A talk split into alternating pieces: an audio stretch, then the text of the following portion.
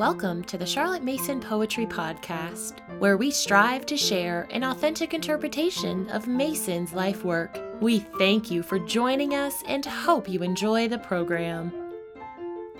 Editor's Note This week we continue our journey through the changing year. For more information on how to use this inspiring resource by Florence Haynes, please see the episode entitled A Walk in February. We hope this week's episode will give you interesting ideas for special studies, as well as a nudge to go outside yourself to explore nature this unique time of year. A Walk in May from The Changing Year by Florence M. Haynes. Then came fair May, the fairest maid on ground, decked all with dainties of her season's pride, and throwing flowers out of her lap around Upon two brethren's shoulders did she ride, the twins of Leda, which on either side supported her, like to their sovereign queen. Lord, how all creatures laughed when her they spied, and leaped and danced as they had ravished been, and Cupid's self about her fluttered all in green. Spenser. Cupid, certainly, for have we not high authority to prove that spring is the only pretty ring time? And that sweet lovers love the spring. And when a young man's fancy lightly turns to thoughts of love, what better opportunity for rustic courtship than the old May Day festivities, the setting up of the maypole, the crowning of the May Queen, and the pretty custom of bringing in the May, a ceremony in which the noblest of the land would take their part. For Chaucer tells us, Forth goeth all the court, both most and least, to fetch the flowers fresh and branch and bloom, and namely, especially, hawthorn brought both page and groom. Did not King Henry VIII and Catherine of Aragon come from their palace of Greenwich one May Day morning to meet the heads of the Corporation of London who had been into Kent to gather hawthorn? And the very name of St. Andrew's Undershaft in Cornhill speaks of the time when the tall maypole, higher, says Stow, than the church steeple, was erected in front of this church, and is indeed the very great shaft of Cornhill mentioned by Chaucer, while another equally celebrated in prose and poetry stood in the Strand and gave its name to Maypole Alley. The children's games all around the maypole, trit, trit, trot, and the more familiar Here We Come Gathering Nuts in May are survivals of the old maypole ditties, as is the old Scottish Here we go by Jingle Ring about the merry May tansy. Except for these poor remnants, the singing of the choir of Magdalen College on the roof of the tower at sunrise, and the ceremonies at a few schools where the festivities of May Day are revived in a modified form, the old customs have completely died out. The singing village children, with their doll and garlands and May Day song, beginning, Remember us poor mayors all, and the London chimney sweepers, Jack in the Green, are things of the past. But the joyousness of the season is with us still, for in the words of an old minstrel, fields and plants become green again, and everything living recovers virtue, beauty, and force.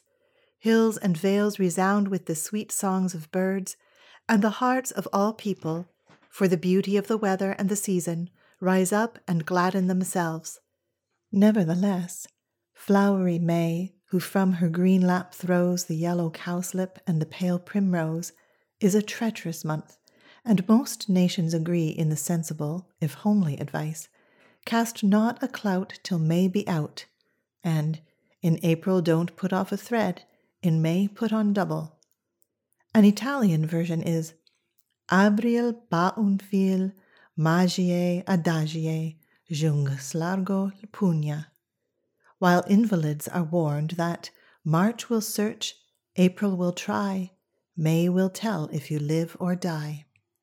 A French rhyme says, Quand le buisson blanc entre en fleur, crée toujours quelque fraîcheur.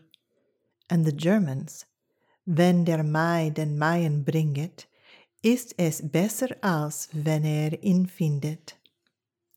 Now corncrake, quail, and spotted flycatcher arrive. The first, also called the landrail, is a brownish bird, rather smaller than a partridge, whose curious cry, resembling the creaking of a gate on its hinges, is heard both day and night. The bird itself is seldom seen, as it lives among the tall grass in which it builds its nest, and amid which it can run at a rapid pace. When driven from its haunts by the cutting of the hay, it retires into the cornfields. The spotted flycatcher, on the contrary, prefers to live in the open, where it can more readily seize the insects on which it lives, and for which it waits, sitting on branch or rail, and suddenly dashing out as its prey approaches. So quick and adroit is the bird that a pair have been seen to visit their nest with food for their young 537 times in one day. The pied flycatcher is less common and more of a woodland bird. The name of the genus is from the Latin musca, a fly, capere, to take. Now the first broods of thrushes and blackbirds have already left their nests. The young robins are preparing to follow their example. The mottled young of the black headed gull and the baby lapwings or plovers appear, and the white throat builds and all the swallows, the latter making their nests under the caves of houses or outbuildings, while the chimney swallow will sometimes prefer a chimney or a beam in a barn. The nests are built of mud and lined with feathers, the house martin mixing soft grass with these, while the swallow strengthens the mud with bits of straw. Each species returns to its old nest, and two broods are reared during the season.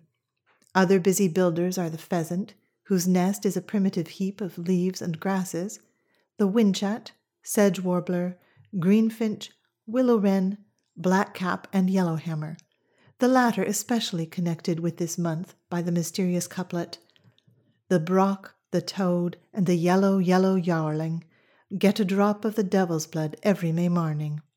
In Scotland, the yellowhammer is known as the devil's bird, while a North Country rhyme designates it as horrid yellow yowling.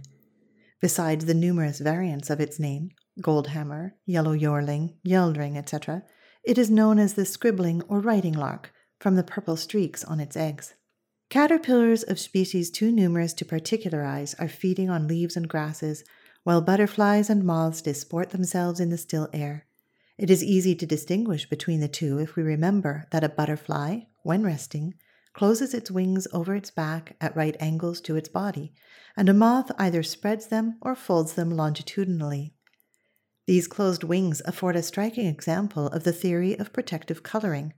The mingled shades of brown on the under surface of the wings of tortoiseshell or peacock butterfly, for instance, blend perfectly with their surroundings, and the mottled green on the underside of the orange tip resting on some umbelliferous flower, corresponds so exactly with the coloring of the plant that it is difficult to distinguish the two.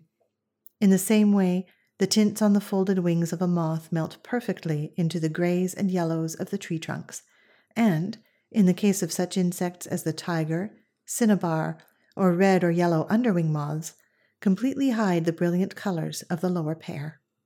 Again, the antennae of a butterfly are thickened at the tip, while those of a moth are bare at the end. In the case of the larger moths, the antennae are often plumed. The caterpillar of a butterfly changes into a hanging chrysalis with rigid sides, tinged with the metallic luster that gives it its name, from the Greek chrysos, gold, whereas that of a moth becomes a round pupa, frequently enclosed in a cocoon, though some caterpillars, as that of the death's head moth, bury themselves in the ground when approaching the pupal state and others, as that of the magpie moth, simply fasten themselves by a few threads to leaf or paling. Among the noticeable butterflies of the month are the swallowtail, largest of British butterflies, and the little blue, the smallest, with a wing expanse of three quarters of an inch from tip to tip, the scarlet admiral with broad red band and white spots, the large and the small white, the dingy and the grizzled skipper, the speckled wood butterfly, or wood argus, so called from the eye like spots round the margin of its lower rings, the glanville, and the heath fritillary. Among the moths are the emperor moth, with the beautiful eye like spots which have given it its scientific name, Saturnia pavonia, from pavo, a peacock, the eyed and the elephant hawk moths, the cinnabar, and the peppered moth. The hawk moths are so called from their strong and rapid flight. The eyed hawk moth is easily recognized by the spots on the lower wing. The elephant hawk moth takes its name from a curious resemblance of the forepart of the body of its larva to the trunk of an elephant. The well known cockchafer, or maybug, belongs to the genus of Scarabaeidae, or chafers, with long legs especially adapted for digging. The clock, dor, or watchman beetle, with shining wing cases, is also a member of this order, as is the sacred Scarabaeus of Egypt. The eggs of the common cockchafer are laid in soft soil, and for three years the grub lives underground, feeding on the roots of grasses and other plants, and so destructive is it that whole meadows have been ruined in this way. In winter, the grubs hibernate, and in their third year they enter the pupal state. The beetle is developed some months before it appears, as it remains underground till spring, when it proceeds to work further havoc, this time among trees, the leaves of which it devours voraciously for the few remaining weeks of its life. The pretty little ladybird was probably originally Our Lady's bug, that is, beetle. Indeed, it is still known as ladybug, both in the United States and some parts of England, while the German name is Marienkäfer, Marienwürmchen, Maikat, or Maikäferchen. In Bretagne, it is La Petite Vache du Bon Dieu, the good God's little cow. In Spain, too, it is Vaca de Dios, and White calls it Lady Cow in his calendar. In Sussex, it is God Almighty Cow. Swedish names are Our Holy Virgin's Bower Maid, or Gold Cow, and another German name is Guldvogel, Goldbird, while in Holland it is Our Dear Lady's Little Beast. The children's rhyme Ladybird, Ladybird, fly away home your house is on fire, your children all gone, all but one that lies under a stone. Fly away, ladybird, ere it be gone, is said to be derived from the German folk song, of which the second verse runs Marienwürmchen, fliege weg, dein Hause, die Kinder schreien, so sehr, wie so sehr, die böse Spinne spinnt sie ein, Marienwürmchen, flieg hinein, deine Kinder schreien sehr. A Prussian version may be translated May bird fly, thy father is at the war, thy mother is in Pomerania. Pomerania is burnt, may bird fly. To see a ladybird is lucky, and the more one sees, the greater the luck. If it crawls over a girl's hands, it is measuring them for her wedding gloves, and a South Country rhyme adjures it Bishop, Bishop Barnaby, tell me when my wedding's to be. If it be tomorrow day, open your wings and fly away. The largest British species is the eyed ladybird, with yellow ringed black spots on its red wing cases. Unlike most ladybirds, which prey on aphids, it is a vegetable feeder. The small 24 spot ladybird is about an eighth of an inch long. Its thick red down, spotted with various black dots and patches, in rare cases absent. The 10 spot ladybird is rather larger than the 24 spot, but less than a sixth of an inch in length. The number of spots varies, as does the color, but the insect may be recognized by its yellow legs. The seven spot ladybird has black legs, three black spots on each wing case, and one at the base common to both. The 13 spot ladybird, with yellow or orange back, is not often seen.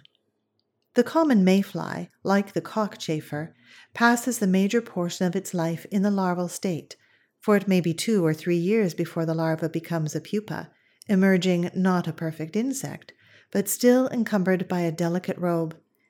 In this state, known as the sub-imago, the creature, the green and the gray drake of anglers, rests upon a stem or tree trunk for a time. Then, casting off its final covering, emerges as the perfect insect with gauzy wings and three delicate bristles for tail. Its life now is short, for after a day or so of happy aerial dances, it drops its eggs into the water in which it lived so long as a grub and dies. The mayfly is of ancient lineage, tracing its ancestors to the Devonian period. The old adage, March winds and April showers bring forth mayflowers, is abundantly justified for so numerous are the different varieties of blossom on every hand that it is impossible to name more than a selection, and foremost among these stands the hawthorn, the Mayflower par excellence, though the lady's smock sometimes takes that name, and the lily of the valley was formerly the May lily, and is still the Maiblume of the Germans.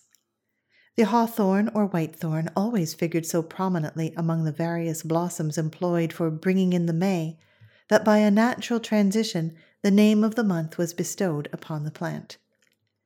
Though Herrick's invitation to Corinna is so well known, one can hardly forbear to quote his description of how each field turns a street, each street a park, made green and trimmed with trees. See how devotion gives each house a bough or branch, each porch, each door, ere this an ark, a tabernacle is made up of white thorn neatly interwove. And Spenser writes, Youths folk now flocken in everywhere to gather May buskets and smelling brier, and home they hasten the posts to dight, and all the kirk pillows ere daylight, with hawthorn buds and sweet eglantine, and garlands of roses and sops in wine, carnations. Oh, that I were there to helpen the ladies their May bush bear. The Shepherd's Calendar. This bough of hawthorn over door or window was considered a protection against witches. But on the other hand, it is unlucky to sweep with the broom of May, for if you do, you'll sweep the head of the house away. Neither must one dig up a hawthorn bush, for, like the lady fern, these are under the special protection of the fairy folk. Old and lonely trees are their favorite trysting places, and is any man so daring as dig one up in spite, he shall find the thornies set in his bed at night. In the East, the hawthorn is an emblem of hope. The Greeks used its wood for bridal torches, and Athenian brides wore it as a garland. The plant, too, has sacred associations, for the crown of thorns is said to have been woven from it. Then was our Lord led into a garden, and there the Jews scorned him, and made him a crown of the branches of the albespine, that is whitethorn, that grew in the same garden, and setting it upon his head. Sir John Maundeville. Hence the French call it l'épine noble, and the Germans Christdorn, while, according to the French tradition, the tree moans and sighs on the eve of Good Friday. The Glastonbury thorn, which blooms about Christmas time and again in spring, has its own special story. The original tree was destroyed by the Puritans. The name hawthorn is derived from Anglo Saxon haga, English ha, a hedged enclosure, the scientific title from the Greek kratos, strength, from the hardness of the wood. Other trees and shrubs in flower this month are the horse chestnut, sycamore, hornbeam, crabapple, wild cherry, mountain ash or rowan, Scots fir or pine, spindle tree, holly, guelder rose, and barberry while oak and ash are racing to unfold their leaves, eagerly watched by those who hold that if the oak is out before the ash, then the earth will get a splash. If the ash is out before the oak, then the earth will get a soak. The custom of wearing a sprig of oak on May 29th, the anniversary of the restoration of the House of Stuart, was general throughout England till quite recent years and many who read this will doubtless remember their anxiety to obtain the necessary twig for Royal Oak or Oak Apple Day. The crab apple and wild cherry are the ancestors of our cultivated fruits. The cider of the ancient Britons was probably a form of cider, and the original pomatum was prepared from apples. Hence, it is suggested the names pomade and pomatum from the Latin pomum, an apple. The morello cherry is a descendant of the wild cherry or gean. The sweet varieties have been obtained from the dwarf or red cherry, which may be distinguished by its smaller size and smooth leaves, those of the wild cherry being downy on the under surface. The bird cherry has its flowers in hanging clusters and is less common. The greenish yellow flowers of the sycamore or greater maple are also pendulous, those of the field maple erect. The name sycamore was given in mistaken identification of this tree with the sycamore fig of Palestine. It is the plane of Scotland, though the real plane tree, which also flowers this month, is the oriental plane, so familiar to dwellers in cities, whose round fruit has earned for the tree its American names of buttonwood and buttonball tree. In the hedges we find the sweet scented wild clematis, virgin's bower, or traveller's joy, as Gerard calls it, the only British species, also known as old man's beard, from its white tufted seeds, the black bryony with heart shaped, and the white with five lobed leaves, various vetches and vetchlings, the tufted horseshoe vetch with yellow flowers and pods resembling a string of horseshoes placed end to end, the crimson or grass vetchling with grass like leaves, no tendrils, and deep red flowers is uncommon. The hairy tare has pale blue flowers, while the bitter vetch with purplish white blossoms grows in rocky woods. In woods, too, we find the exquisite lily of the valley, the old ladders to heaven. A decoction of the blossoms, says Gerard, is good against the gout and comforteth the heart. Solomon's seal is possibly so called from the resemblance of its greenish white flower clusters to an old fashioned bunch of seals. But another explanation is that it took its name from its efficacy in knitting together, soldering, or sealing broken bones, etc. And Gerard tells us that the root of Solomon's seal, stamped while it is green, and applied, taketh away in one night, or two at most, any bruise, black or blue spots gotten by falls. The pretty blue flowers of the bugle contrast with the blossoms of the yellow pimpernel or wood loosestrife. Wood germander or wood sage is easily recognized by its wrinkled, sage like leaves and strong scent. Unmistakable, too, is the broad leaved garlic or ramsons, spite of the strong resemblance of its leaves to those of the lily of the valley. It is the most common of the garlics, of which there are ten species, most of these bearing red or pink flowers. The wood spurge, like others of its genus, five species flower this month, may be recognized by the whorls of golden green bracts united into a round cap. The sweet woodruff, with tiny jessamine like flowers and whorls of pointed leaves, was so called because, when dried, it yields a pleasant scent of new mown hay. Anne Pratt tells us that the leaves will preserve their odor for years, and if laid among clothes, are an excellent preservative from moths. Old records found in the books of London churches show that they were once hung up in garlands within their walls. The herb Paris, Paris quadrifolia, is also called true love knot from the whorl of four equal leaves which give it its scientific name from pars, equal. The plant is unmistakable, as is the tway blade, an orchis with two broad, strongly ribbed leaves opposite one another. The green winged meadow orchis blooms this month, and the rarer fly orchis, and various others. The meadows are gay with the buttercup, the little children's dower, the bouton d'or of France. The reflexed sepals of the bulbous buttercup distinguish it from the common buttercup with spreading calyx, and the creeping buttercup, so troublesome in gardens. The clover or trefoil is so called from the Anglo Saxon cloferwort, in reference to its cleft leaves, which triple leaves were formerly in high repute as a charm against witchcraft or other evil. Woe, woe to the wight who meets the green knight, except on his falchion arm. Spell proof he bear like the brave Saint Clare, the holy trefoil's charm. The white clover is used as shamrock in some parts of Ireland, but the black medic is the plant most usually worn on St. Patrick's Day. The ragged robin is of the campion genus. Its Latin name, Flos cuculli, means cuckoo flower, for this, and not the lady's smock, was the cuckoo flower of our ancestors, and the plant referred to by Shakespeare in King Lear, Act 4, Scene 4. Harlocks, hemlock, nettles, cuckoo flowers. Harlock may be charlock or wild mustard, or perhaps hardock, thought to be the burdock. Drayton, in his Eclogues, speaks of the honeysuckle, the harlock, the lily, and the lady smock.